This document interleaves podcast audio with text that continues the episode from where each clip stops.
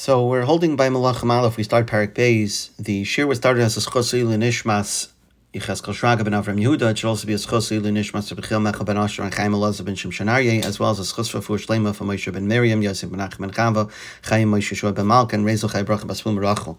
So we will see that in this parak, David gives his final instructions to Shloimeh, and the Petira of David. So Pasuk Aleph Vayikavu Yemei David Lamos, David's days approach death. Vayitzav Shlomo ben Ailema, so he gives instructions to his son Shlomo saying, the Mishpat Zav explains that when a person is about to pass on from this world, he even before passing on is on a higher level spiritually, and so it's an appropriate time to give taichacha and to give instructions to one's children who are more receptive to Musar at that time. The Ralbag adds that you see from here that before a person passes on, he should give instructions to his children so that they can provide schusim for him that will stand for him in the next world. So the Medrash says, uh, the Medrash asks really, what does it mean that you made David Lamos, that the days of David drew close to being end? The, the person dies, the days don't die.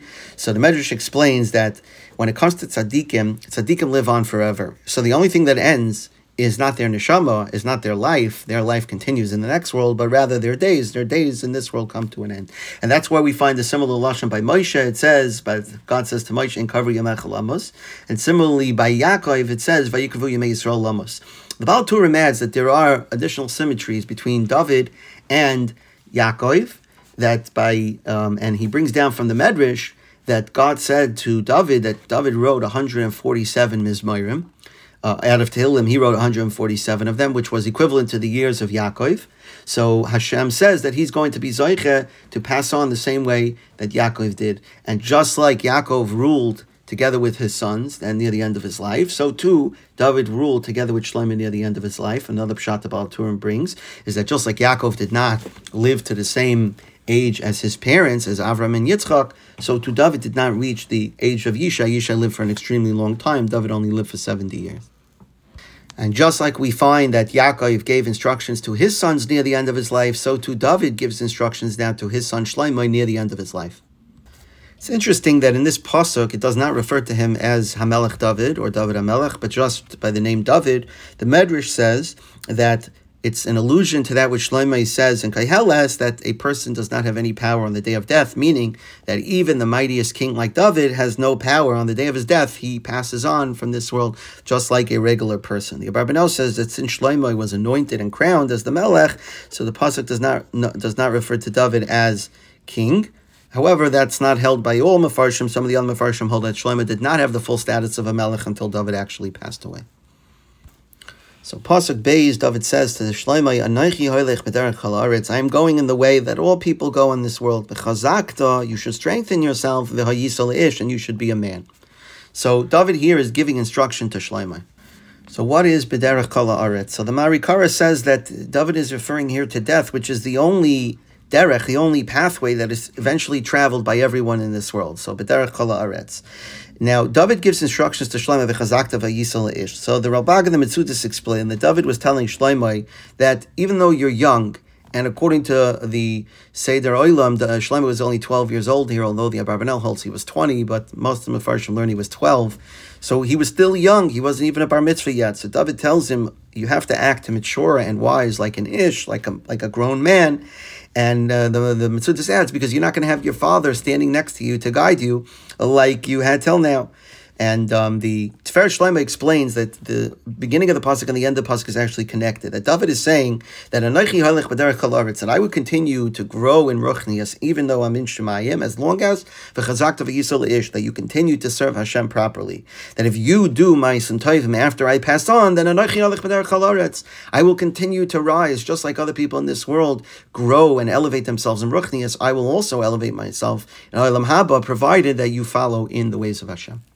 The Malbim says a similar pshat to the Ralbag and the Metzudas that since Shlomo was very young and he wouldn't have someone to guide him, so David was telling him that don't feel like you're um, like you're all alone and you don't have someone to guide you, but rather you have to be mechazik yourself in order to be a ruler. Don't be afraid of anyone. Even though I was standing by your side till now, and you had sort of the power of David behind you, backing you, but now you have to be your own man and you have to assert yourself as the melech on your own.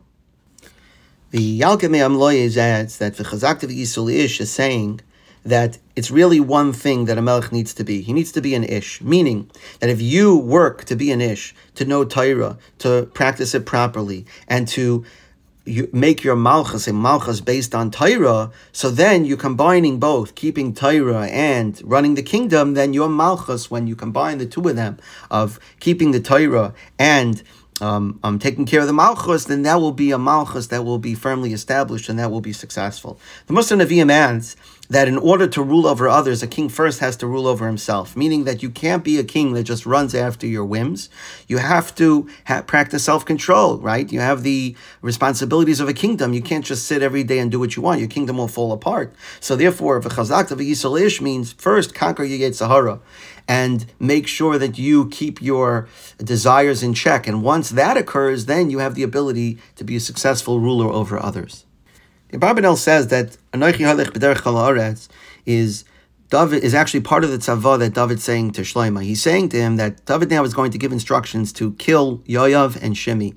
And David is going to say to Shlomo that when people ask you, why are you conducting yourselves this way, you, you need to tell them, I'm following Derech Eretz, which is that a father listens to the command of his son, and this is what the command of my father, and therefore I am keeping it, and I am putting these people to death. And this is a good segue into the question that Reb Chaim Shmulevitz asks in the Sichas Musar, because we'll see that David not only gives instructions to Shlomo to keep the mitzvahs, and also to reward the family of Barzilai, which again, these are understandable commandments, but the rest of the tzavah that we'll see, most of the psukim have to do with taking revenge against Shimi and against Yoav. Is that really a positive uh, uh, a command to do? And is that is that in line with the uh, ideals of the Torah that David should have Shlomo take revenge for him? Is that type of revenge a positive? And appropriate. So Chaim Shmulevitz explains that there are two types of uh, uh, revenge uh, abroad in the Torah. One is good and one is bad. Because Hakadosh Baruch Hu, on the one hand, Torah says Leisika and but on the other hand, it's Kel Nekama Hashem, and Pinchas was praised for being a kanoi. So Reb Chaim explains when you take revenge because you are angry at someone and you want to get even with them, you want to retaliate against them for your own covet, that Torah, that the Torah says Leisikam v'leisitar.